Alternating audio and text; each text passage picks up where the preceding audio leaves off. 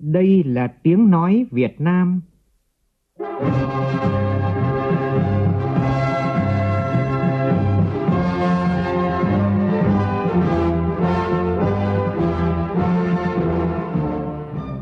là tiếng nói Việt Nam, phát thanh từ Hà Nội, thủ đô nước Cộng hòa xã hội chủ nghĩa Việt Nam.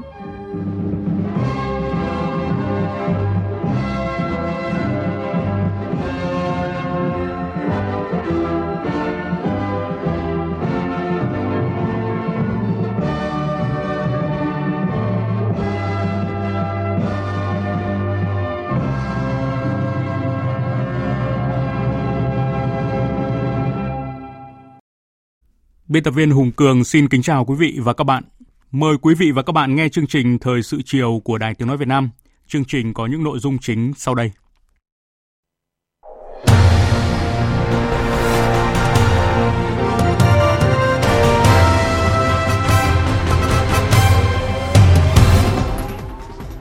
Chủ tịch nước Nguyễn Xuân Phúc gửi thư động viên ngành giáo dục, các thầy cô giáo và học sinh trước thềm năm học mới trong bối cảnh dịch COVID-19 vẫn diễn biến phức tạp. Thủ tướng Phạm Minh Chính làm việc tại tỉnh Thái Nguyên. Bộ Y tế yêu cầu từ nay đến ngày 15 tháng 9 xét nghiệm tại nhà cho người dân ít nhất 2 đến 3 ngày một lần đối với khu, khu vực nguy cơ cao.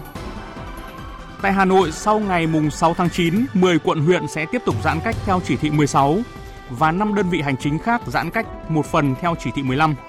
Cơ quan công an sẽ cấp kiểm tra giấy đi đường có nhận diện qua phần mềm cho người dân. Cần đặt ra những vấn đề gì khi thành phố Hồ Chí Minh xem xét việc mở cửa lại nền kinh tế? Về phần tin quốc tế, Thủ tướng Nhật Bản Suga Yoshihide bày tỏ ý định từ chức sau một năm cầm quyền. Dịch COVID-19 bùng phát tại châu Á đang cản trở hoạt động sản xuất ở khu vực này trong tháng 8 vừa qua, kéo theo chuỗi cung ứng toàn cầu bị gián đoạn.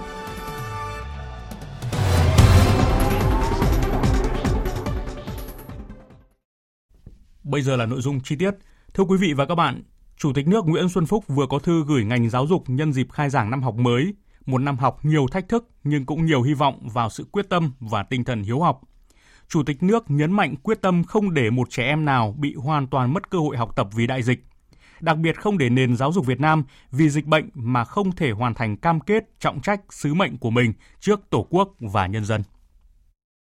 Thân ái gửi tới các thầy giáo, cô giáo, cán bộ quản lý, người lao động, ngành giáo dục, các bậc phụ huynh, các em học sinh, sinh viên.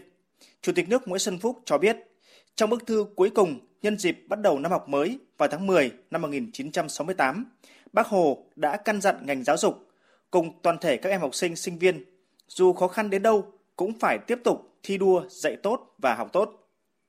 Đã 53 năm, ngành giáo dục của chúng ta giờ đây đang đối diện với những thách thức rất lớn do đại dịch COVID-19 diễn ra khắp toàn cầu. Nhưng hơn lúc nào hết, Chủ tịch nước tin tưởng ngành giáo dục, đặc biệt là đội ngũ các thầy giáo, cô giáo cùng toàn thể các em học sinh, sinh viên sẽ tiếp tục phát huy truyền thống thi đua, vượt lên khó khăn, học tập, rèn luyện thật tốt như lời Bác Hồ dạy năm xưa. Với tinh thần, niềm tin đó, thay mặt lãnh đạo Đảng, Nhà nước, Chủ tịch nước ghi nhận và nhiệt liệt biểu dương sự cố gắng, nỗ lực vượt qua khó khăn cùng với những kết quả của ngành giáo dục đã đạt được thời gian qua. Nhân đây, Chủ tịch nước bày tỏ chia sẻ cảm thông sâu sắc đến ngành giáo dục, các gia đình giáo viên, học sinh, sinh viên ở những địa phương dịch bệnh còn đang diễn biến phức tạp như thành phố Hồ Chí Minh và các tỉnh phía Nam. Đặc biệt là với những gia đình phải xáo trộn cuộc sống quá lớn do dịch bệnh và cả những mất mát về sức khỏe người thân. Chủ tịch nước Nguyễn Xuân Phúc bày tỏ với người làm thầy, làm cô và với các em học sinh, sinh viên, việc không thể đến lớp vào mùa tự trường là cả một sự chống trải đi liền với nỗi buồn sâu sắc. Chúng ta tự hào vì có những bác sĩ, đồng thời cũng là giáo viên, những em sinh viên, nhất là sinh viên ngành y, đang ngày đêm miệt mài ở tuyến đầu chống dịch. Nhân dịp khai giảng năm học 2021-2022, Chủ tịch nước thân ái gửi tới các thầy giáo, cô giáo, cán bộ quản lý, người lao động đang công tác trong ngành giáo dục, các bậc phụ huynh, các em học sinh, sinh viên cả nước lời thăm hỏi ân cần, lời chúc tốt đẹp nhất. Chủ tịch nước nêu rõ, trong đợt dịch bùng phát lần thứ tư, nhiều học sinh sinh viên đã trải qua những tháng ngày hết sức khó khăn do phong tỏa giãn cách. Việc học trực tuyến hạn chế, bất cập và không đồng bộ, nhất là vùng nông thôn, miền núi, vùng sâu, vùng xa, những gia đình thiếu các điều kiện phương tiện để học tập trực tuyến. Tất cả chúng ta đều rất lo lắng và đồng cảm khi chứng kiến những F0, F1 là các cháu nhỏ trong độ tuổi đi học, thậm chí là bậc mẫu giáo, những thiếu niên nhi đồng phải rời gia đình, làng xóm để đi điều trị hoặc cách ly tập trung. Do vậy đã bị ngắt quãng việc học. Chủ tịch nước đề nghị ngành giáo dục cùng các ngành các cấp cần lưu ý có những hành động tương xứng với tình hình dịch bệnh và có những biện pháp giảm thiểu tối đa tác động tiêu cực, đặc biệt là nguy cơ một số học sinh sinh viên bị tụt hậu so với các bạn đồng trang lứa. Hơn bao giờ hết, toàn xã hội, cả hệ thống chính trị cần sát cánh hơn nữa, lắng nghe, thấu hiểu và chung tay hành động với ngành giáo dục vì tương lai của đất nước, vì tương lai của con em chúng ta. Chủ tịch nước Nguyễn Xuân Phúc khẳng định, như lịch sử đã chứng minh, không có thách thức nào có thể vượt cao hơn tinh thần hiếu học, không có khó khăn nào có thể làm chùn bước ý chí phấn đấu, quyết tâm mài dùi kinh sử, chinh phục tri thức để làm dạng danh tổ tiên, để phụng sự đất nước của dân tộc Việt Nam trong suốt hàng ngàn năm văn hiến. Vì vậy, với các em học sinh, sinh viên trong bối cảnh nhiều thử thách này, Chủ tịch nước muốn nhắc lại niềm tin yêu, hy vọng của Bác Hồ kính yêu đối với học sinh sinh viên cả nước ngay từ buổi đầu lập quốc vào năm 1945. Đó là non sông Việt Nam có trở nên tươi đẹp hay không? Dân tộc Việt Nam có bước tới đài vinh quang để sánh vai với các cường quốc Nam Châu được hay không? Chính là nhờ một phần lớn ở công học tập của các em. Quyết tâm cho năm học 2021-2022 và xa hơn của tất cả chúng ta, không riêng gì ngành giáo dục, là không để một trẻ em nào, đặc biệt là các em ở vùng dịch, vùng sâu, vùng xa, những em có hoàn cảnh khó khăn, bị mất hoàn toàn cơ hội học tập vì đại dịch và càng không để nền giáo dục Việt Nam vì dịch bệnh mà không thể hoàn thành cam kết, trọng trách, sứ mệnh của mình trước Tổ quốc và nhân dân. Bước vào năm học 2021-2022, Chủ tịch nước mong muốn ngành giáo dục tiếp tục tạo đột phá đổi mới căn bản toàn diện giáo dục đào tạo, phát triển nguồn nhân lực chất lượng cao, thu hút và trọng dụng nhân tài như nghị quyết Đại hội đại biểu toàn quốc lần thứ 13 của Đảng đã đề ra. Xây dựng và triển khai kế hoạch học tập linh hoạt, vừa đảm bảo an toàn sức khỏe cho học sinh, sinh viên, giáo viên, vừa hoàn thành chương trình giáo dục được thiết kế phù hợp với môi trường số hóa và thích ứng với mọi diễn biến dịch bệnh. Toàn xã hội, ngành giáo dục, các bậc phụ huynh luôn chăm lo nhắc nhở các em học sinh, sinh viên. Đồng thời mỗi người phải là tấm gương cho trẻ noi theo trong công tác phòng chống dịch. Các ngành, các cấp cùng 63 tỉnh, thành phố trong cả nước cần đảm bảo thực hiện an toàn, đầy đủ và hiệu quả việc tiêm chủng vaccine và 5K. Cuối thư, Chủ tịch nước chúc các thầy giáo, cô giáo, cán bộ quản lý, người lao động, ngành giáo dục và các em học sinh, sinh viên cùng với gia đình, người thân an toàn trước đại dịch, không ngừng phấn đấu và đạt được nhiều thành tích hơn nữa trong năm học mới. Chiều nay, Thủ tướng Chính phủ Phạm Minh Chính dẫn đầu đoàn công tác của Chính phủ thăm và làm việc tại tỉnh Thái Nguyên. Phóng viên Vũ Khuyên thông tin. Đoàn thăm công ty trách nhiệm hữu hạn Samsung Electronics Việt Nam Thái Nguyên tại khu công nghiệp Yên Bình, phường Đồng Tiến, thị xã Phổ Yên. Tại đây, Thủ tướng nghe lãnh đạo công ty báo cáo về tình hình sản xuất kinh doanh trong bối cảnh dịch bệnh COVID-19 diễn biến phức tạp. Lãnh đạo Samsung cho biết, số vốn đầu tư hiện tại đã đạt 17 tỷ 700 triệu đô la Mỹ, kim ngạch xuất khẩu năm ngoái đạt 56 tỷ 500 triệu đô la Mỹ. Khi làn sóng COVID-19 thứ tư xảy ra, công ty gặp khó khăn vì chuỗi cung ứng bị đứt gãy do dịch bệnh bùng phát ở Bắc Giang, Bắc Ninh đầu năm. Tuy nhiên, được sự giúp đỡ của chính phủ, các bộ ngành, chính quyền hai tỉnh Bắc Ninh và Bắc Giang, cho nên sản xuất đã ổn định trở lại. Các nhà máy ở phía Bắc hoạt động bình thường, nhưng ở miền Nam, tỷ lệ lao động đi làm ở các nhà máy của Samsung mới đạt 40% vì dịch bệnh ở thành phố Hồ Chí Minh vẫn phức tạp, do đó năm nay sẽ bị ảnh hưởng mục tiêu xuất khẩu. Samsung kiến nghị chính phủ tiêm vaccine cho người lao động để sản xuất không bị gián đoạn vì tỷ lệ tiêm vaccine hiện nay vẫn còn thấp. Nhân dịp này, lãnh đạo Samsung Việt Nam bày tỏ cảm ơn chính phủ, thủ tướng chính phủ, các bộ ngành địa phương Việt Nam trong việc hỗ trợ Samsung Việt Nam trong thời gian qua. Phát biểu tại cuộc họp với lãnh đạo Samsung Việt Nam, Thủ tướng Phạm Minh Chính bày tỏ vui mừng trở lại thăm nhà máy, thấy có nhiều thay đổi cả quy mô và chất lượng hoạt động. Thủ tướng vui mừng vì Samsung luôn tin tưởng vào sự lãnh đạo của Đảng, Nhà nước, chính quyền các cấp của Việt Nam. Trong bối cảnh còn nhiều khó khăn, Việt Nam đã huy động sự vào cuộc của cả hệ thống chính trị để chiến thắng dịch bệnh ở Bắc Ninh và Bắc Giang. Chiến thắng dịch bệnh này là chiến thắng của nhân dân, trong đó có sự đóng góp của Samsung. Mong rằng Samsung tiếp tục đồng hành cùng Việt Nam, quyết tâm đẩy lùi dịch bệnh. Thủ tướng đề nghị Samsung tuân thủ 5K, test COVID theo dịch tễ, tiêm chủng vaccine, thầy thuốc kịp thời, bảo đảm đầy đủ lương thực thực phẩm tại chỗ cách ly. Về đề xuất tăng cường tiêm vaccine cho công nhân, Thủ tướng cho biết. Đề xuất ờ, tăng cường vaccine của các ngài là hoàn toàn chính đáng. Riêng công nhân cũng là một đối tượng ưu tiên. Có điều là trong lúc đang khan hiếm này thì ờ, chúng tôi có cái điều tiết nó phù hợp. Hiện nay thì đang ưu tiên cho các cái ờ, tỉnh phía Nam và đặc biệt là thành phố Hồ Chí Minh và bốn cái tỉnh xung quanh thành phố Hồ Chí Minh. Trong đó có cái khu công nghiệp Samsung của các ngài. Với cái uy tín cũng như là cái ảnh hưởng của các ngài thì tôi cũng mong tức là các ngài có tiếng nói với chính phủ Hàn Quốc với ờ, các cái quan hệ đối tác của mình. Chỗ nào có thể cho chúng tôi ờ, ủng hộ chúng tôi vaccine, cho chúng tôi ờ, mua trong tháng 9 tháng 10 này. Rồi nhượng lại vaccine hoặc là vay vaccine thì chúng tôi cũng sẵn sàng làm để phục vụ cho cái chiến lược vaccine của chúng tôi. Thủ tướng mong muốn Samsung nhanh chóng khắc phục nhập nhiều sản phẩm linh kiện để phục vụ sản xuất bằng cách chuyển giao công nghệ cho phía Việt Nam – Giá trị tỷ trọng sản phẩm của Samsung, Việt Nam chỉ chiếm 40%. Mong Samsung nghiên cứu có giải pháp nâng tỷ trọng về mặt giá trị của Việt Nam lên cao hơn nữa trong từng loại sản phẩm và trong tổng giá trị xuất khẩu. Theo Thủ tướng, con số này nên là trên 50% để hài hòa. Tiếp đó, Thủ tướng tới thăm động viên giáo viên và học sinh trường mầm non xã Bình Yên, huyện Định Hóa, trường phổ thông dân tộc nội trú trung học cơ sở Định Hóa, và làm việc với lãnh đạo tỉnh Thái Nguyên bằng hình thức trực tuyến từ trường phổ thông dân tộc nội trú trung học cơ sở Định Hóa với các trường tại điểm cầu ở các huyện xã của tỉnh Thái Nguyên. Hiện buổi làm việc đang được diễn ra, chúng tôi sẽ tiếp tục cập nhật trong các bản tin tiếp theo.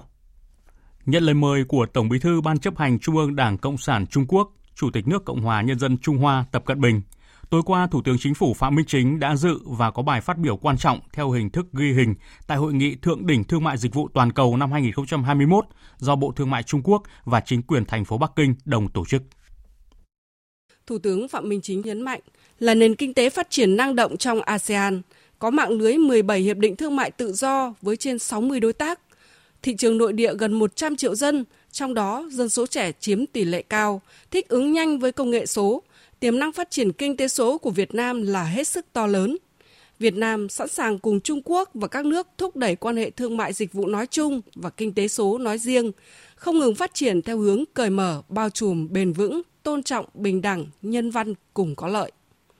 Đóng góp vào sự phát triển của mỗi nước và đem lại lợi ích thiết thực cho khu vực và toàn cầu. Trên tinh thần đó, Thủ tướng đã nêu các đề xuất cụ thể.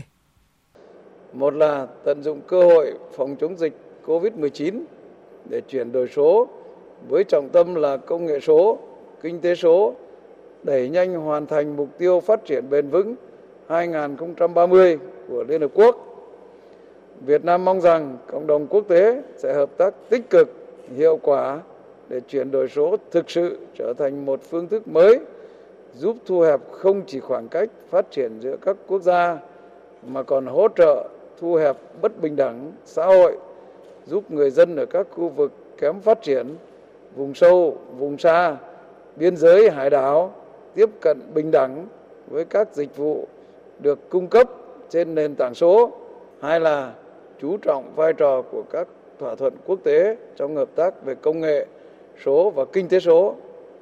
Các thỏa thuận này bên cạnh việc thúc đẩy công nghệ số và kinh tế số phát triển cần quan tâm thỏa đáng tới nhu cầu chính đáng của các nước trong việc bảo đảm an toàn, an ninh mạng, bảo đảm quyền riêng tư cũng như chống độc quyền và xóa bỏ sự bất bình đẳng trong thực hiện các nghĩa vụ thuế.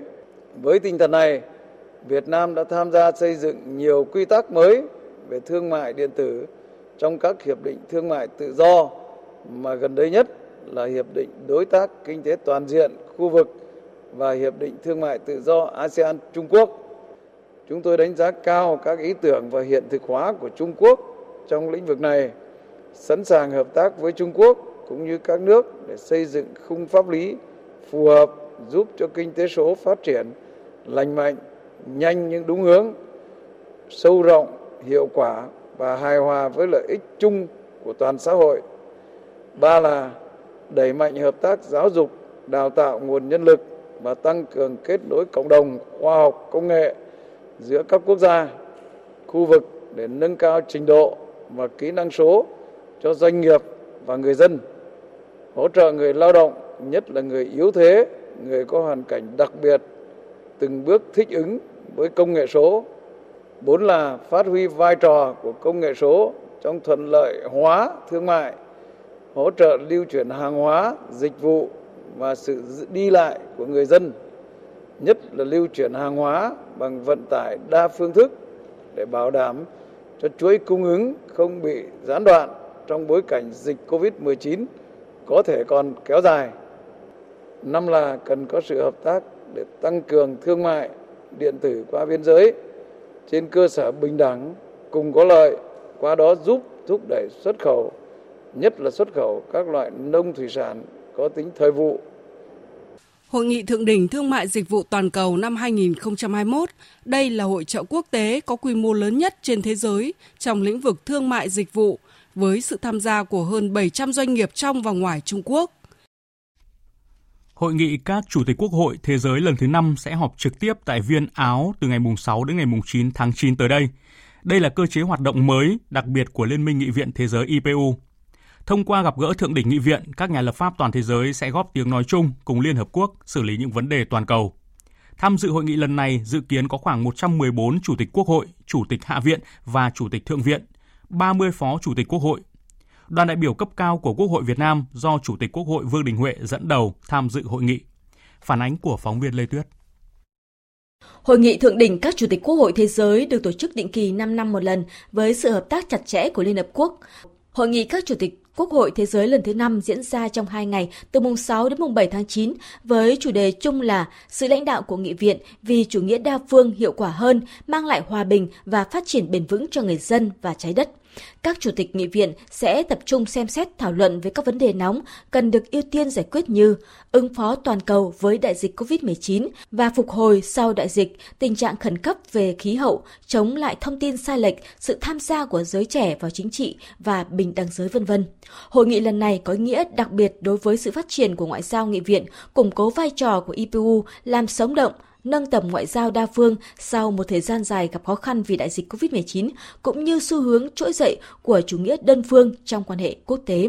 Là thành viên tích cực của Liên minh Nghị viện Thế giới, Quốc hội Việt Nam thường xuyên cử đoàn cấp cao do Chủ tịch Quốc hội hoặc Phó Chủ tịch Thường trực Quốc hội tham gia các kỳ hội nghị kể từ năm 2000 đến nay. Chủ nhiệm Ủy ban Đối ngoại của Quốc hội Vũ Hải Hà cho rằng Quốc hội Việt Nam đã tham gia đóng góp tích cực, đặc biệt với việc xây dựng chương trình phát triển bền vững. Đại hội đồng IPU lần thứ 132 tổ chức tại Hà Nội, các nghị viện đã bàn bạc và thống nhất ra tuyên bố Hà Nội vì sự phát triển bền vững, biến lời nói thành hành động. Thì cái thông điệp, cái ờ, tuyên bố này thì đã được truyền tải tới ờ, hội nghị của những người đứng đầu nhà nước và chính phủ của Liên Hợp Quốc được tổ chức vào ờ, tháng 9 cùng với thời gian đó và là cái đóng góp rất là quan trọng để mà ờ, Liên Hợp Quốc xây dựng và ban hành được cái chương trình ờ, phát triển bền vững. Và tiếp sau đó thì Quốc hội chúng ta cũng đã rất là tích cực ờ, phối hợp với IPU và Liên Hợp Quốc tổ chức nhiều cái hội nghị khu vực cũng như là quốc tế để triển khai. Ví dụ như hội nghị khu vực châu Á Thái Bình Dương về biến đổi khí hậu và các mục tiêu phát triển bền vững. Rồi là chúng ta cùng phối hợp với Liên Hợp Quốc, rồi IPU để công bố cái cuốn bộ công cụ tự đánh giá về các nghị viện, việc thực hiện các cái mục tiêu phát triển bền vững. Năm 2021, đoàn đại biểu Quốc hội Việt Nam do Chủ tịch Quốc hội Vương Đình Huệ dẫn đầu sẽ tham dự phiên họp trực tiếp của hội nghị các Chủ tịch Quốc hội Thế giới lần thứ 5. Chủ tịch Quốc hội sẽ tham gia các phiên thảo luận toàn thể và thảo luận chuyên đề về những nội dung quan trọng bao gồm phát triển bền vững, tăng cường vai trò của chủ nghĩa đa phương trong hợp tác chống dịch COVID-19 và phục hồi sau đại dịch, chuyển đổi nền kinh tế, chống biến đổi khí hậu và bảo vệ môi trường. Sau sự kiện đa phương này, Chủ tịch Quốc hội Vương Đình Huệ sẽ có các hoạt động song phương tại Áo, thăm và làm việc với Nghị viện châu Âu, Vương quốc Bỉ và thăm chính thức Phần Lan. Đặc biệt, đây là chuyến thăm đầu tiên của lãnh đạo cấp cao của Đảng, Nhà nước ta sang châu Âu sau 2 năm gián đoạn vì đại dịch COVID-19 sẽ là dấu ấn mở đầu làm sống động trở lại các hoạt động ngoại giao trực tiếp của Quốc hội Việt Nam, tiếp nối và phát huy mạnh mẽ vai trò chủ động, trách nhiệm, hành động tích cực, đóng góp thiết thực hiệu quả của Quốc hội nước ta tại các cơ chế hợp tác nghị viện đa phương và song phương.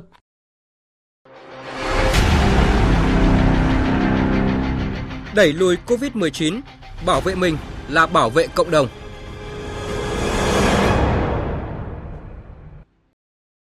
Thưa quý vị và các bạn, Bộ Y tế vừa ban hành công điện số 1305 gửi Ủy ban nhân dân các tỉnh thành phố về việc tăng cường công tác xét nghiệm phòng chống dịch COVID-19, trong đó Bộ Y tế yêu cầu Đến ngày 15 tháng 9 tới, tại các khu vực có nguy cơ rất cao, nguy cơ cao, lấy mẫu xét nghiệm tại nhà ở, hộ gia đình cho toàn bộ người dân ít nhất 3 lần, từ 2 đến 3 ngày một lần. Lấy mẫu đơn kháng nguyên nhanh hoặc lấy mẫu xét nghiệm RT-PCR, mẫu gộp theo nhà ở, hộ gia đình. Tại các khu vực có nguy cơ và các khu vực khác, lấy mẫu xét nghiệm tại nhà ở, hộ gia đình cho toàn bộ người dân ít nhất một lần, từ 5 đến 7 ngày một lần. Lấy mẫu xét nghiệm RT-PCR, mẫu gộp theo nhà ở, hộ gia đình thực hiện xét nghiệm tầm soát 100% với các trường hợp có biểu hiện ho, sốt, khó thở, viêm đường hô hấp đến cơ sở khám chữa bệnh hoặc tại cộng đồng. Tổ chức hướng dẫn người dân, người lao động tại cơ sở sản xuất, khu công nghiệp tự lấy mẫu xét nghiệm để chuẩn bị cho trường hợp dịch bệnh lây lan rộng. Diễn biến dịch COVID-19 tại Hà Nội, Sở Y tế thành phố cho biết trưa nay trên địa bàn thành phố ghi nhận thêm 30 ca dương tính với SARS-CoV-2. Liên quan đến trường hợp dương tính trong cộng đồng chưa rõ nguồn lây tại phường Yên Phụ, ngành chức năng quận Tây Hồ đã triển khai các biện pháp phong tỏa, cách ly, xét nghiệm sàng lọc diện rộng cho khoảng 4.000 người dân trên địa bàn. Tại điểm nóng Thanh Xuân Trung, khoảng 500 công dân còn lại tiếp tục được di chuyển trong ngày hôm nay trong chương trình cách ly dạn dân. Về vấn đề tiêm vaccine, thành phố sẽ tiêm hết 961.000 liều vaccine mới được phân bổ trong đợt nghỉ lễ Quốc khánh mùng 2 tháng 9. Đến nay Hà Nội đã được phân bổ tổng cộng hơn 2,2 triệu liều vaccine. Và chiều nay, Thành ủy Hà Nội tổ chức hội nghị thông tin báo chí về công tác phòng chống dịch COVID-19 của thành phố. Theo đó, sau đợt giãn cách thứ ba, từ 6 giờ ngày 6 tháng 9 cho đến 6 giờ ngày 21 tháng 9, thành phố Hà Nội thực hiện biện pháp mới phân theo 3 vùng và áp dụng mức độ giãn cách khác nhau. Phóng viên Nguyên Nhung thông tin. Khác với 3 lần giãn cách trước, toàn thành phố áp dụng theo chỉ thị số 16 của Thủ tướng Chính phủ, thì sau ngày 6 tháng 9 tới, thành phố Hà Nội áp dụng biện pháp giãn cách xã hội mới phân vùng theo mức độ nguy cơ dịch bệnh để áp dụng biện pháp giãn cách riêng cho từng khu vực. Chỉ áp dụng giãn cách xã hội theo chỉ thị số 16 và các biện pháp tăng cường cho khu vực 1 có nguy cơ cao, nhằm kiểm soát tốt hơn tình hình dịch bệnh trên địa bàn, đồng thời tạo điều kiện thuận lợi cho thúc đẩy sản xuất kinh doanh ở những vùng ít nguy cơ. Đáng chú ý là vùng 1 áp dụng theo chỉ thị số 16 và các biện pháp tăng cường đối với 15 đơn vị hành chính, gồm toàn bộ 10 quận Tây Hồ, Ba Đình, Cầu Giấy, Hoàn Kiếm, Đống Đa, Hai Bà Trưng, Thanh Xuân, Hà Đông, Thanh Trì, Hoàng Mai và một phần địa giới hành chính của năm quận huyện gồm Nam Từ Liêm, Bắc Từ Liêm, Hoài Đức, Thanh Oai, Thường Tín. Trung tướng Nguyễn Hải Trung, Giám đốc Công an thành phố Hà Nội cho biết, Công an thành phố đã có phương án về cấp giấy đi đường, trình Ủy ban nhân dân thành phố và dự kiến sẽ phê duyệt trong ngày hôm nay. Theo đó sẽ tiếp tục cấp giấy đi đường theo các nhóm đối tượng như quy định của chỉ thị số 16 của Thủ tướng Chính phủ và một nhóm đối tượng thuộc thẩm quyền cấp của Công an thành phố, Công an phường. Về việc ra vào thành phố Hà Nội, ông Vũ Văn Viện, Giám đốc Sở Giao thông Vận tải thành phố cho biết, việc ra vào các chốt cửa ngõ thành phố dù ở địa bàn vùng nguy cơ cao hay nguy cơ thấp vẫn tiếp tục kiểm soát chặt chẽ, theo chỉ thị số 16. Trong nội bộ thì chúng ta có thể là phân vùng, nhưng mà đối với phạm vi toàn thành phố thì à, tại các cái chốt à, ra vào thành phố 21 chốt là chúng ta vẫn thực hiện theo 16. Tức là chúng ta vẫn kiểm soát ra vào thành phố theo tinh thần chỉ thị 16. Ờ, chúng tôi vẫn tiếp tục cùng các công an thành phố là duy trì cái việc kiểm soát chặt chẽ cái việc ra vào thành phố theo đúng tinh thần chỉ thị 16. Kết luận buổi làm việc, Phó Bí thư Thành ủy Hà Nội Nguyễn Văn Phong khẳng định, sau hơn 40 ngày giãn cách, vùng xanh đã tăng lên, tuy nhiên dịch bệnh vẫn còn diễn biến phức tạp ở những ổ dịch mới xuất hiện và nguy cơ lây nhiễm từ lái xe luồng xanh từ khu vực có dịch về Hà Nội, từ giao nhận hàng hóa còn cao. Đợt dịch thứ tư, từ ngày 27 tháng 4 đến nay, thành phố Hà Nội ghi nhận 3.664 ca mắc. Số bệnh nhân đang tiếp tục điều trị 1.141 người, trong đó có 53 bệnh nhân nặng. Đã có 21 bệnh nhân tử vong. Thành phố đã thực hiện lấy gần 1 triệu 281.000 mẫu xét nghiệm trên diện rộng, phát hiện 89 ca mắc ngoài cộng đồng. Ông Nguyễn Văn Phong khẳng định thành phố cần thiết tiếp tục giãn cách theo phân vùng. Thời gian giãn cách của Hà Nội kéo dài để đảm bảo an sinh xã hội, thành phố Hà Nội sẽ tiếp tục hỗ trợ với các hộ khó khăn và hiện nay thì các cái cơ quan chức năng của thành phố tiếp tục đề xuất thêm những cái chính sách mới cho những cái đối tượng mà vẫn còn khó khăn, hoặc là những đối tượng chưa có quy định trong các cái chính sách trước đây của trung ương cũng như của thành phố như là của các em sinh viên của các tỉnh mà bị kẹt lại Hà Nội. Thành phố cũng đã giao cho mặt trận Tổ quốc đường xây dựng một cái kế hoạch để có cái chính sách hỗ trợ và giãn cách cũng đã trải qua 40 ngày. Chính vì thế mà thành phố cũng đã giao cho ban cán sự đảng ủy ban tiếp tục tính toán để có thể tiếp tục hỗ trợ một cái vòng thứ hai đối với các cái đối tượng như là hộ nghèo, hộ cận nghèo và một số các cái đối tượng chính sách khác. Chúng tôi xin được thông tin rõ là thành phố Hà Nội có vùng 1 áp dụng theo chỉ thị 16 và các biện pháp tăng cường đối với 15 đơn vị hành chính gồm toàn bộ 10 quận là Tây Hồ, Ba Đình, Cầu Giấy, Hoàn Kiếm, Đống Đa, Hai Bà Trưng, Thanh Xuân, Hà Đông, Thanh Trì, Hoàng Mai và một bộ phận địa giới hành chính của 5 quận huyện gồm có Nam Từ Liêm, Bắc Từ Liêm, Hoài Đức, Thanh Oai, Thường Tín. Vùng 2 hiện là khu vực vùng vàng và một số vùng xanh sẽ áp dụng theo nguyên tắc chỉ thị 15 của Thủ tướng Chính phủ và áp dụng một số biện pháp ở mức cao hơn theo từng phân khu trong vùng. Phân vùng 2 gồm 5 quận huyện là Long Biên, Gia Lâm, Đông Anh, Sóc Sơn, Mê Linh. Vùng 3 được xác định là vùng sản xuất công nghiệp, tiểu thủ công nghiệp và sản xuất nông nghiệp cung cấp hàng hóa cho vùng 1, gồm toàn bộ 10 quận huyện là Ba Vì, Sơn Tây, Phúc Thọ, Đan Phượng, Thạch Thất, Quốc Oai, Trương Mỹ, Ứng Hòa, Mỹ Đức, Phú Xuyên và một bộ phận của 5 quận Nam Từ Liêm, Bắc Từ Liêm, Hoài Đức, Thanh Oai, Thường Tín. Chuyển sang thông tin tại thành phố Đà Nẵng, theo phóng viên Thanh Hà, thành phố Đà Nẵng ghi nhận 81 ca mắc COVID-19 mới trong 24 giờ qua. Trong đó đáng lo ngại 4 ca mắc COVID-19 là nhân viên phòng viễn thông và công nghệ thông tin miền Trung làm việc 3 tại chỗ tại công ty có xét nghiệm âm tính trước đó. Hiện Trung tâm Kiểm soát Bệnh tật thành phố Đà Nẵng tiếp tục phối hợp với các quận Hải Châu, Cẩm Lệ lấy mẫu xét nghiệm các trường hợp liên quan. Bác sĩ Tôn Thất Thạnh, Giám đốc CDC Đà Nẵng cho biết. Và những người này thì trong những cái ngày 21, 24 và 25 là tiến hành lấy mẫu xét nghiệm theo đại diện hộ gia đình tại địa phương của công ty tức là thuộc phường Bình Trung của Thanh Khê. Và sau đó thì từ ngày 27 thì ờ, công ty để hợp đồng với bệnh viện tâm trí để xét nghiệm định kỳ 3 ngày một lần. Như vậy là ngày 27 và 30 thì xét nghiệm âm tính và ngày 1 lấy mẫu lại thì có người có triệu chứng sốt. Do đó thì lấy nghiệm lại mẫu gộp thì là nghi ngờ và chuyển CDC làm lại mẫu lẻ. Phát hiện là 4 trong 5 người dương tính trên địa bàn tỉnh Bình Dương, Ủy ban nhân dân tỉnh Bình Dương vừa ra công văn về việc tổ chức người phương tiện lưu thông tại các vùng trong thời gian giãn cách xã hội trên địa bàn tỉnh. Tin của phóng viên Thiên Lý. Theo đó, từ ngày 5 tháng 9, người dân khi đi ra đường sẽ phải có thẻ thông hành theo mẫu do cơ quan chức năng cấp và quy định cho các nhóm đối tượng. Các giấy tờ đi lại trước đây sẽ không còn hiệu lực. Những người được cấp thẻ thông hành gồm nhân viên giao hàng phục vụ của hệ thống phân phối, nhân viên làm việc liên quan xuất nhập khẩu hàng hóa, nhân viên giao hàng của đơn vị cung ứng lương thực thực phẩm, suất ăn, trang thiết bị, vật tư y tế phòng dịch, nhân viên các cơ sở sản xuất thực phẩm như bánh mì, tàu hủ, bún, hủ tiếu vân vân, các cơ sở cung cấp, cung ứng suất ăn công nghiệp, nhóm phóng viên báo chí. Tính đến ngày 3 tháng 9, Bình Dương ghi nhận 122.732 ca mắc COVID-19, 970 bệnh nhân tử vong. Địa phương đang thực hiện giãn cách xã hội theo chỉ thị 16 đến ngày 15 tháng 9 đối với các vùng đỏ, các vùng xanh áp dụng đến ngày 5 tháng 9. Bình Dương đặt mục tiêu trong tháng 9 sẽ kiểm soát được dịch COVID-19. Thưa quý vị và các bạn, các tỉnh phía Nam là khu vực có số ca mắc COVID-19 cao nhất cả nước. Ngoài các chiến dịch giãn cách truy vết, khoanh vùng dập dịch, Bộ Y tế và ngành y tế các tỉnh thành phố triển khai nhiều biện pháp điều trị cho người bệnh, trong đó có chương trình telehealth khám chữa bệnh từ xa nhằm giảm tỷ lệ tử vong do dịch bệnh gây ra. Phóng viên Đài Tiếng nói Việt Nam thông tin. Còn câu hỏi nào nữa không ạ? Vâng, uh, kính thưa thầy Hiếu và các anh chị. Một buổi giao ban và hội trần trực tuyến giữa Trung tâm Hồi sức tích cực thuộc Bệnh viện Đại học Y Hà Nội với các bệnh viện ở Bình Dương. Như vậy, cùng lúc vừa điều trị cho bệnh nhân COVID-19 tại Trung tâm Hồi sức tích cực ở Bệnh viện Giã Chiến, các y bác sĩ Bệnh viện Đại học Y Hà Nội vừa hướng dẫn từ xa đối với các đồng nghiệp tại các bệnh viện khác. Phó giáo sư tiến sĩ Nguyễn Lân Hiếu, Giám đốc Bệnh viện Đại học Y Hà Nội chia sẻ.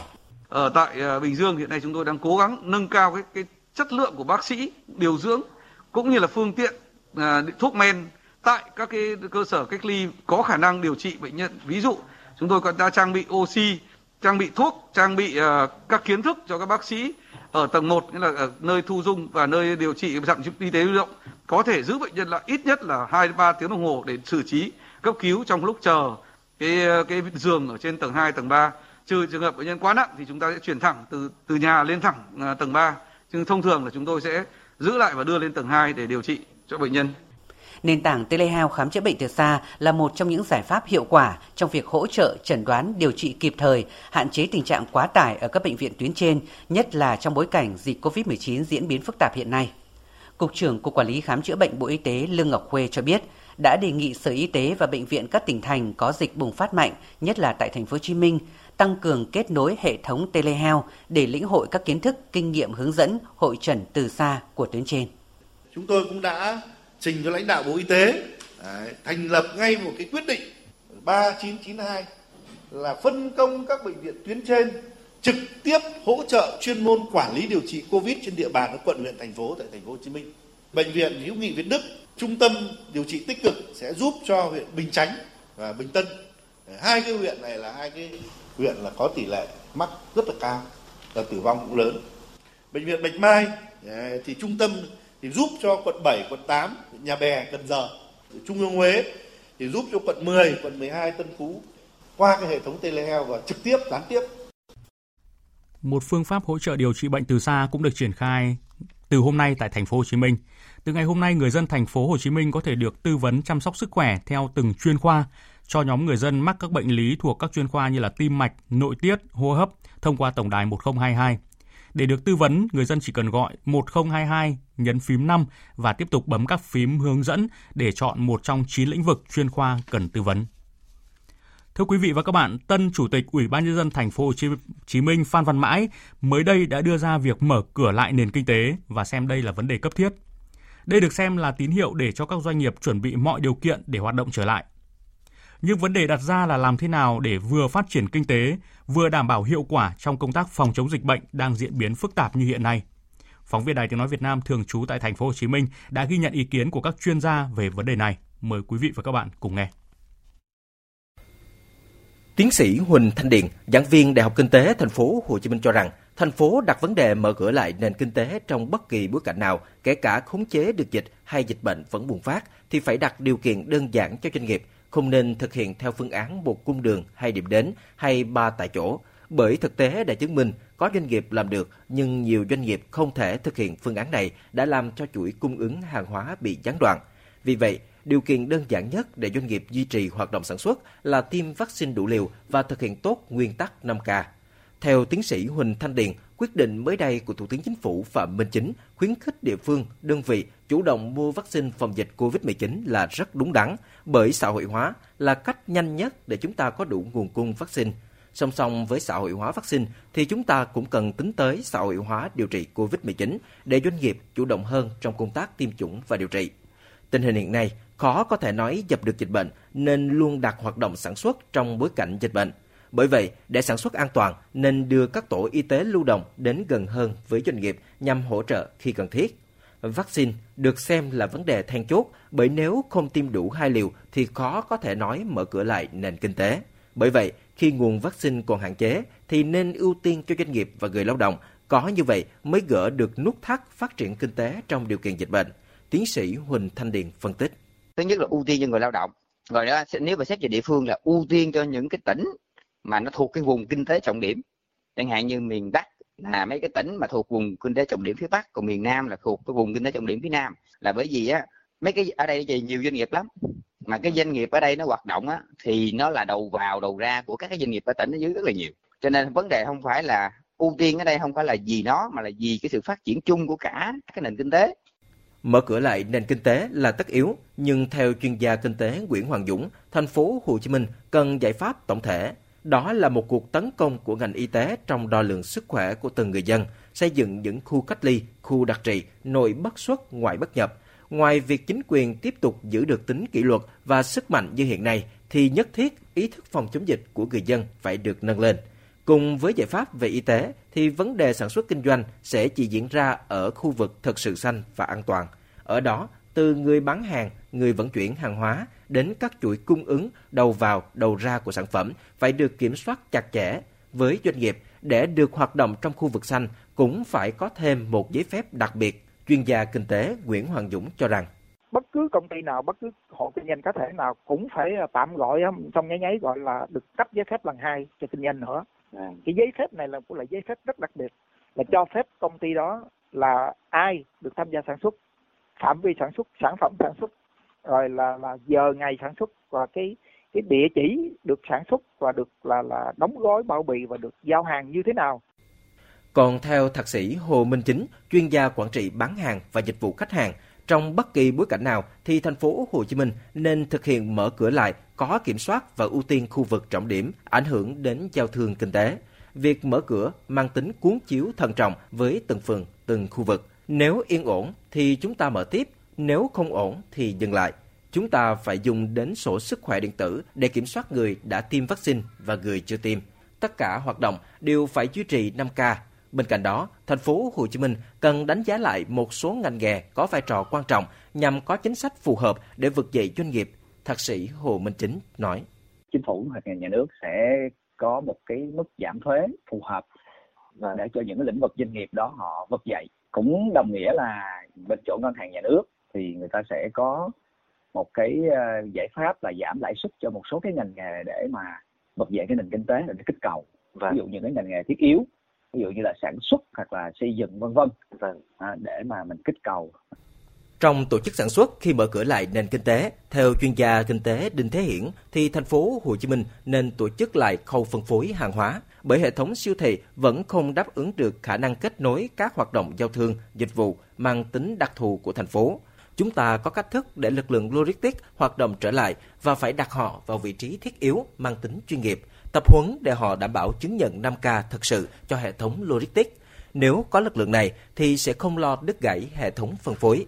Với những ngành nghề ưu tiên, chuyên gia Đinh Thế Hiển cho rằng thành phố Hồ Chí Minh cần tập trung ưu tiên cho nhóm doanh nghiệp FDI và xuất khẩu. Chúng ta biết là những đơn hàng nó rất là quan trọng bởi vì chúng ta không thể giải thích cho chủ chủ mua hàng là chúng tôi đang bị ờ, dịch bệnh lên, chúng tôi không thể cung cấp. Tất nhiên có thể họ sẽ không sạc chúng ta, nhưng mà họ sẽ sẽ đi mua hàng ở chỗ khác và khi họ đã mua hàng, họ tạo lên một cái nước ở những chỗ khác, thí dụ như ngành may mặc, thí dụ ngành thủy sản.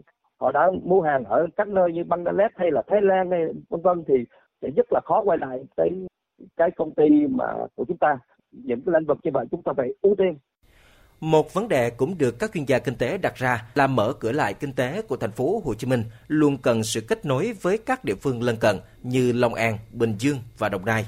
Cho nên bất kỳ chính sách nào về mở cửa lại kinh tế của thành phố Hồ Chí Minh trong thời điểm hiện nay cần có sự đảm bảo đồng bộ trong kết nối vùng. Như vậy mới đảm bảo vừa phát triển kinh tế, vừa đảm bảo công tác phòng chống dịch. Trước khi đến với những thông tin thời tiết là thông tin thành phố Hồ Chí Minh và Hà Nội đã quyết định giảm học phí cho học sinh trên địa bàn. Ủy ban nhân dân thành phố Hồ Chí Minh chấp thuận chủ trương xây dựng cơ chế hỗ trợ 100% học phí học kỳ 1 năm học 2021-2022 đối với toàn bộ trẻ mầm non, học sinh các trường công lập và ngoài công lập trên địa bàn thành phố do ảnh hưởng của dịch COVID-19, trừ các cơ sở giáo dục có vốn đầu tư nước ngoài. Năm học 2021-2022, thành phố Hồ Chí Minh có hơn 1 triệu 710 ngàn học sinh từ mầm non đến trung học phổ thông, tăng hơn 30 ngàn học sinh so với năm học trước, tăng nhiều ở bậc tiểu học còn tại Hà Nội, Thường trực Thành ủy Hà Nội vừa thống nhất chủ trương về việc giảm 50% học phí cả năm học 2021-2022 cho trẻ em mầm non, học sinh phổ thông công lập, dân lập, tư thục, không bao gồm các cơ sở giáo dục có vốn đầu tư nước ngoài. Để thực hiện chủ trương này, thành phố dự kiến sẽ chi từ nguồn ngân sách gần 900 tỷ đồng. Tiếp theo sẽ là một số thông tin thời tiết. Trung tâm Dự báo Khí tượng Thủy văn Quốc gia cho biết trong đêm nay và ngày mai ở khu vực Bắc Bộ có mưa rào và rông, đặc biệt là ở khu vực vùng núi Bắc Bộ cục bộ có nơi mưa vừa, mưa to với lượng mưa từ 20 đến 50 mm, có nơi trên 70 mm và lưu ý là trong mưa rông có khả năng xảy ra lốc xét, mưa đá và gió giật mạnh. Nguy cơ xảy ra lũ quét sạt lở đất cục bộ tại khu vực miền núi và ngập úng cục bộ tại những vùng trũng và sang ngày mai thì miền Bắc buổi sáng có mưa ở một số nơi nhưng đến trưa sẽ chuyển nắng oi và nhiều điểm nhiệt độ cao ở mức 33 đến 34 độ. Ở miền Trung hôm nay cũng như ngày mai trời sẽ nắng đến đầu giờ chiều, sau đó có mưa rông, có điểm mưa rất to cả trăm mm. Đối với khu vực Tây Nguyên và Nam Bộ, từ chiều tối và đêm nay sang ngày mai, mưa sẽ mở rộng ra toàn khu vực, có điểm mưa to đến rất to, kèm nguy cơ lốc xét và gió giật mạnh. Chuyển sang phần tin quốc tế. Hôm nay, Thủ tướng Nhật Bản Suga Yoshihide bày tỏ ý định từ chức sau một năm cầm quyền khi thông báo không ra tranh cử chức Chủ tịch Đảng Dân Chủ Tự Do trong cuộc bầu cử dự kiến diễn ra trong tháng này. Điều này đồng nghĩa Đảng Dân Chủ Tự Do, đảng chính trong liên minh cầm quyền Nhật Bản sắp có một lãnh đạo mới và đất nước Nhật Bản sắp có một thủ tướng mới. Tổng hợp của biên tập viên Đài Tiếng nói Việt Nam. Một cuộc họp bất thường của ban lãnh đạo Đảng Dân chủ Tự do, đảng chính trong liên minh cầm quyền tại Nhật Bản đã diễn ra vào lúc 11 giờ 30 phút sáng nay giờ Nhật Bản và kết thúc chỉ sau 10 phút. Sau cuộc họp phát biểu trước báo giới, Thủ tướng Suga Yoshide cho biết. Tôi muốn tập trung làm việc về các biện pháp chống dịch COVID-19 nên tôi sẽ không tham gia cuộc bầu cử của đảng LDP. Cũng theo Thủ tướng Nhật Bản, kể từ khi cầm quyền vào tháng 9 năm 2020, ông đã nỗ lực hết sức để giải quyết nhiều vấn đề của đất nước, trong đó quan trọng nhất là COVID-19, đồng thời bày tỏ mong muốn hoàn thành trách nhiệm với tư cách là Thủ tướng để bảo vệ người dân Nhật Bản. Dự kiến ông Suga sẽ hết nhiệm kỳ vào ngày 30 tháng 9 tới. Tổng thư ký Đảng Dân Chủ Tự do Toshihiro Nikai cho biết đã bất ngờ trước quyết định của Thủ tướng Suga Yoshide. Thành thật mà nói, tôi rất ngạc nhiên. Đó là một quyết định của Thủ tướng về cuộc bầu cử lãnh đạo đảng sắp tới. Tôi cho rằng ông ấy đã suy nghĩ thấu đáo về điều đó và đưa ra quyết định của mình. Tuy nhiên, quyết định của ông Suga được giới phân tích và truyền thông đánh giá là phù hợp khi tỷ lệ ủng hộ của ông và chính phủ giảm ở mức thấp. Công chúng đang chỉ trích các kết quả chống dịch yếu kém cộng thêm quyết định tổ chức Olympic và Paralympic ở một thời điểm nhạy cảm. Do đó, có thể Đảng Dân Chủ Tự Do cũng đang cần một gương mặt mới có thể vực dậy sự tin tưởng của người dân Nhật Bản khi nhiệm kỳ của Hạ viện sẽ kết thúc vào cuối tháng 10 và các cuộc bầu cử quốc hội mới sẽ được tổ chức ngay sau đó. Hiện cựu Ngoại trưởng ông Fumio Kishida đã tuyên bố tranh cử trước Chủ tịch Đảng Dân Chủ Tự Do, trong khi cựu Bộ trưởng Nội vụ và Truyền thông Sanie Takaichi, Bộ trưởng phụ trách tiêm chủng, ông Konotaro cũng đã bày tỏ ý định tham gia cuộc đua.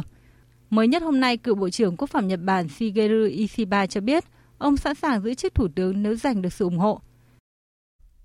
Chính phủ Indonesia vừa thúc giục Hội đồng quân sự tại Myanmar cung cấp quyền cho đặc phái viên ASEAN để tiếp cận tất cả các bên liên quan, thúc đẩy đối thoại toàn diện theo những điểm đồng thuận của ASEAN. Phóng viên Hương Trà, thường trú Đài tiếng nói Việt Nam tại Indonesia thông tin.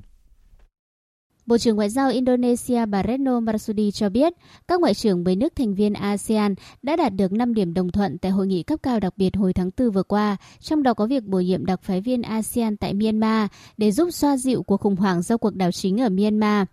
Bộ trưởng Ngoại giao thứ hai của Brunei, ông Erdogan Yusof, đã được bổ nhiệm làm đặc phái viên ASEAN tại Myanmar. Đây là một bước đi cần thiết để tạo điều kiện cho một cuộc đối thoại toàn diện tại quốc gia này. Ngoại trưởng Indonesia cho rằng thách thức chính với đặc phái viên ASEAN là làm sao để có thể tiếp cận với tất cả các bên đến thăm tất cả các khu vực ở Myanmar một cách an toàn. Bà kêu gọi Hội đồng quân sự Myanmar cho phép đặc phái viên ASEAN tiếp cận các bên để thực hiện nhiệm vụ của mình. Cũng theo phóng viên Hương Trà, trong tuần này Philippines và Mỹ tiến hành cuộc diễn tập hàng hải chung tại Vịnh Sắp Bích sát với khu vực Biển Đông. Cuộc diễn tập chung có sự tham gia của các tàu tuần duyên và trực thăng thuộc lực lượng bảo vệ bờ biển Philippines và lực lượng bảo vệ bờ biển Mỹ. Các bài diễn tập liên quan thông tin liên lạc trên tàu, tìm kiếm và cứu nạn, vận hành thuyền nhỏ, điều động tàu, phản ứng khẩn cấp trong các tình huống gặp nạn như hỏa hoạn trên tàu. Phó Đô đốc Michael Alister, chỉ huy lực lượng bảo vệ bờ biển Mỹ khu vực Thái Bình Dương, cho rằng hợp tác hàng hải với Philippines gồm thực thi luật là điều cần thiết cho an ninh, ổn định và thịnh vượng của mọi quốc gia. Mỹ chia sẻ lợi ích sâu sắc với các đồng minh và đối tác có quan điểm tán thành một trật tự quốc tế dựa trên luật lệ vì một môi trường hàng hải tự do và rộng mở. Với vị trí chiến lược hướng ra Biển Đông, Vịnh Subic từng là nơi đặt căn cứ hải quân tại nước ngoài lớn nhất của Mỹ. Từ năm 2000, các tàu chiến Mỹ thường xuyên ghé Vịnh Subic để sửa chữa, tiếp tế hoặc neo đậu trong các cuộc tập trận với quân đội Philippines. Vào chiều nay theo giờ địa phương, Diễn đàn Kinh tế phương Đông lần thứ 6 diễn ra phiên họp toàn thể với sự tham dự của Tổng thống Nga Vladimir Putin. Tại phiên họp, ông Putin đã nêu một số ưu tiên trong hợp tác và phát triển khu vực Viễn Đông của Nga. Phóng viên Văn Thường, thường trú tại Liên bang Nga, thông tin. Phát biểu tại phiên họp, Tổng thống Nga Putin khẳng định Nga là một phần không thể tách rời của khu vực châu Á-Thái Bình Dương và sẵn sàng hợp tác với tất cả các quốc gia trong khu vực Nga sẵn sàng hợp tác cùng có lợi với tất cả các quốc gia trong khu vực châu Á Thái Bình Dương. Khu vực này chiếm 1 phần 3 GDP của thế giới, là đầu tàu của nền kinh tế toàn cầu trong nhiều năm. Tốc độ phát triển của các nước trong khu vực luôn cao hơn mức trung bình của thế giới. Nga là một phần không thể tách rời của khu vực châu Á Thái Bình Dương và chúng tôi sẽ hình thành các trung tâm thu hút vốn và nền kinh tế mạnh mẽ ở các vùng của Viễn Đông. Hoạt động sản xuất của các nhà máy trên khắp châu Á trong tháng 8 vừa qua đã chững lại do tình hình dịch COVID-19 diễn biến phức tạp tại đây, kéo theo chuỗi cung ứng toàn cầu bị gián đoạn và ngày càng nhiều quan ngại về nguy cơ quá trình phục hồi kinh tế của khu vực bị chững lại. Các chỉ số đánh giá hoạt động sản xuất giảm mạnh tại nhiều nền kinh tế lớn của châu Á, phần lớn do các biện pháp phong tỏa để ngăn chặn sự lây lan của virus SARS-CoV-2, sự tắc nghẽn trong khâu vận chuyển và chi phí đầu vào cao hơn. Tại Malaysia, hầu hết các nhà sản xuất đã được yêu cầu giảm công suất khi lượng công nhân được tiêm vaccine ngừa COVID-19 chưa đạt ít nhất 80%. Tại Trung Quốc, chỉ số quản lý mua hàng sản xuất đã giảm lần đầu tiên trong tháng 8 kể từ khi nền kinh tế nước này bắt đầu quá trình phục hồi vào tháng 4 năm ngoái. Trong khi hoạt động sản xuất của Hàn Quốc tiếp tục mở rộng trong tháng 8, thì chỉ số phụ về sản lượng lần đầu tiên giảm xuống dưới 50 trong vòng một năm qua do tình trạng thiếu nguyên liệu và thời gian giao hàng của nhà cung cấp kéo dài. Giới chuyên gia cho rằng việc đối phó với dịch COVID-19 có thể báo hiệu nhiều vấn đề phía trước đối với những khách hàng của châu Á, vốn có nhu cầu cao về đồ chơi và chất bán dẫn. Việc nhiều nhà máy đang tìm cách duy trì hoạt động đầy đủ cũng đồng nghĩa với việc người mua càng khó tìm đến nguồn sản phẩm mình cần, và điều này có thể tăng thêm áp lực lạm phát trên toàn thế giới. Ít nhất 45 người đã thiệt mạng do siêu bão Ida và tàn dư sau bão gây ra cho khu vực Đông Bắc của nước Mỹ. Những trận mưa lớn gây lũ quét cuốn theo nhiều nhà cửa, phương tiện, ô tô, nhấn chìm các tuyến tàu điện ngầm và gây ngập lụt đường băng các sân bay. Giới chức Mỹ đang khẩn trương mọi công tác cứu hộ và khắc phục hậu quả. Tổng hợp của biên tập viên Đình Nam. Tại bốn bang gồm New Jersey, New York, Philadelphia và Pennsylvania, lượng mưa lớn đã làm ngập các khách sạn, nhà kho, chung cư nằm ven các con sông. Um, tôi thức dậy khi nhiều người đập cửa nhà tôi. Đi xuống cầu thang, nước đã tràn vào nhà, ngập tầng hầm. Đường phố cao, nhưng những chiếc ô tô cũng đã chìm trong nước. Thật là khủng khiếp.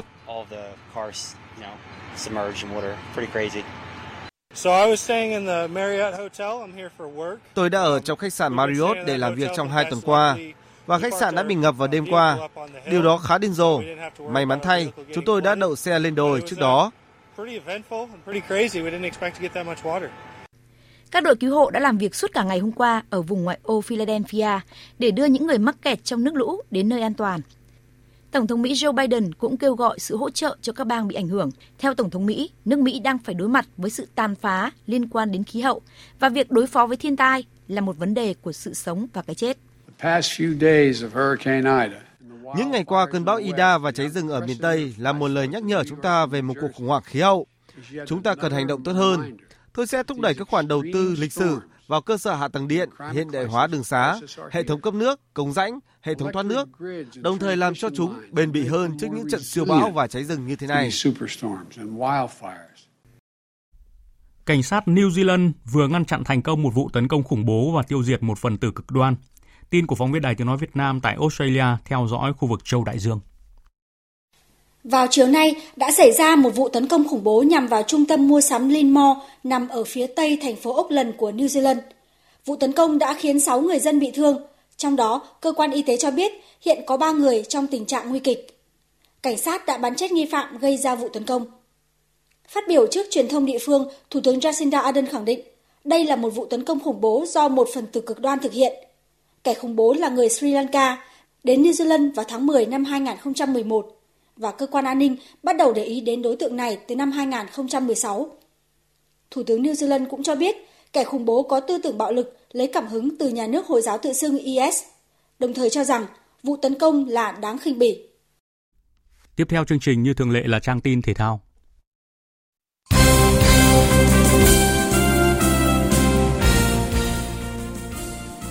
Thưa quý vị và các bạn, dạng sáng nay đội tuyển Việt Nam đã có thất bại đáng tiếc 1-3 trước chủ nhà Ả Rập Xê Út trong trận giao quân tại bảng B vòng loại 3 World Cup 2022 khu vực châu Á. Ở trận này, các học trò của huấn luyện viên Park Hang-seo nhập cuộc khá tốt và có bàn thắng mở tỷ số ngay ở phút thứ 3 của Quang Hải. Trong những phút sau đó, tuy chủ nhà Ả Rập Xê Út tăng cường sức ép mãnh liệt, nhưng hàng thủ Việt Nam vẫn đứng vững nhờ sự tập trung và tinh thần thi đấu lan xả. Bước ngoặt của trận đấu diễn ra ở phút 53 khi Duy Mạnh nhận thẻ vàng thứ hai rời sân. Phải chơi với 10 người, đoàn quân của huấn luyện viên Park Hang-seo phải nhận thêm 3 bàn thua và chịu thất bại chung cuộc 1-3. Và 19 giờ ngày 7 tháng 9 tới, đội tuyển Việt Nam sẽ tiếp đón Australia trên sân nhà Mỹ Đình ở lượt trận thứ hai. Chia sẻ về trận đấu này, huấn luyện viên Park Hang-seo cho biết. Tôi nghĩ hôm nay các cầu thủ đã nỗ lực hết sức. Việc để thua hai bàn trên chấm phạt đền, một phần do thiếu sót để chiến thuật. Chúng tôi sẽ điều chỉnh hoàn thiện sơ đồ chiến thuật. Trận tới gặp Australia, đối thủ này còn mạnh hơn Ả Rập Xê Út. Nhưng trên sân nhà Mỹ Đình, toàn đội sẽ nỗ lực với quyết tâm cao nhất. Do trận đấu diễn ra trong bối cảnh dịch COVID-19 đang diễn biến phức tạp, nên trận đấu này sẽ diễn ra không khán giả. Tuy nhiên, người hâm mộ vẫn có thể theo dõi trận đấu trên sóng VTV, truyền hình FPT và trên sóng phát thanh của Đài Tiếng nói Việt Nam. Liên quan đến công tác chuẩn bị và tổ chức trận đấu, Liên đoàn bóng đá Việt Nam đã và đang phối hợp chặt chẽ với cơ quan có thẩm quyền, đặc biệt các vấn đề an toàn phòng chống dịch COVID-19 cho tất cả các thành viên tham gia trận đấu. Ban tổ chức trận đấu đã có thông báo hướng dẫn cụ thể về việc kiểm soát an ninh ra vào sân vận động trong ngày thi đấu cụ thể. Các đối tượng di chuyển vào sân làm nhiệm vụ theo khu vực đã được ban tổ chức quy định trên các thẻ ra vào phải được kiểm tra, kiểm soát chặt chẽ, đảm bảo công tác an ninh, an toàn và phòng chống dịch. Các đơn vị cá nhân đến sân vận động làm nhiệm vụ phục vụ trận đấu thân nhiệt dưới 37,2 độ và phải mang theo các giấy tờ do ban tổ chức cấp, trong đó có giấy xét nghiệm PCI có kết quả âm tính với COVID-19 trong thời hạn 72 giờ khi tới sân thi đấu. Các lực lượng vào sân nhận nhiệm vụ được ban tổ chức phân theo các vòng nhằm hạn chế tối đa tiếp xúc giữa các quan chức, cầu thủ và lực lượng ban tổ chức. Phóng viên trên tinh thần chấp hành nghiêm các quy định phòng tránh dịch COVID-19 do Bộ Y tế và chỉ thị của chính phủ. Các vận động viên Việt Nam kết thúc thi đấu ở Paralympic Tokyo với thành tích là một tấm huy chương bạc, tạm xếp ở vị trí thứ 70 trên bảng xếp hạng huy chương vào cuối ngày 2 tháng 9, ngày thi đấu thứ 9 của đại hội. Đoàn thể thao Việt Nam tham dự Paralympic Tokyo gồm 15 thành viên, trong đó có 7 vận động viên. Các vận động viên Việt Nam thi đấu ở ba môn gồm bơi, cử tạ và điền kinh. Trong số các vận động viên Việt Nam, chỉ có duy nhất đô cử Lê Văn Công đã giành được huy chương ở môn cử tạ hạng cân 49 kg. Ngày 26 tháng 8, trong một ngày thi đấu hết sức xuất sắc, đô cử đến từ thành phố Hồ Chí Minh đã thành công ở cả 3 lần cử, với thành tích cao nhất là 173 kg, ngang bằng với thành tích cao nhất của vận động viên Quadrada Osma Sami.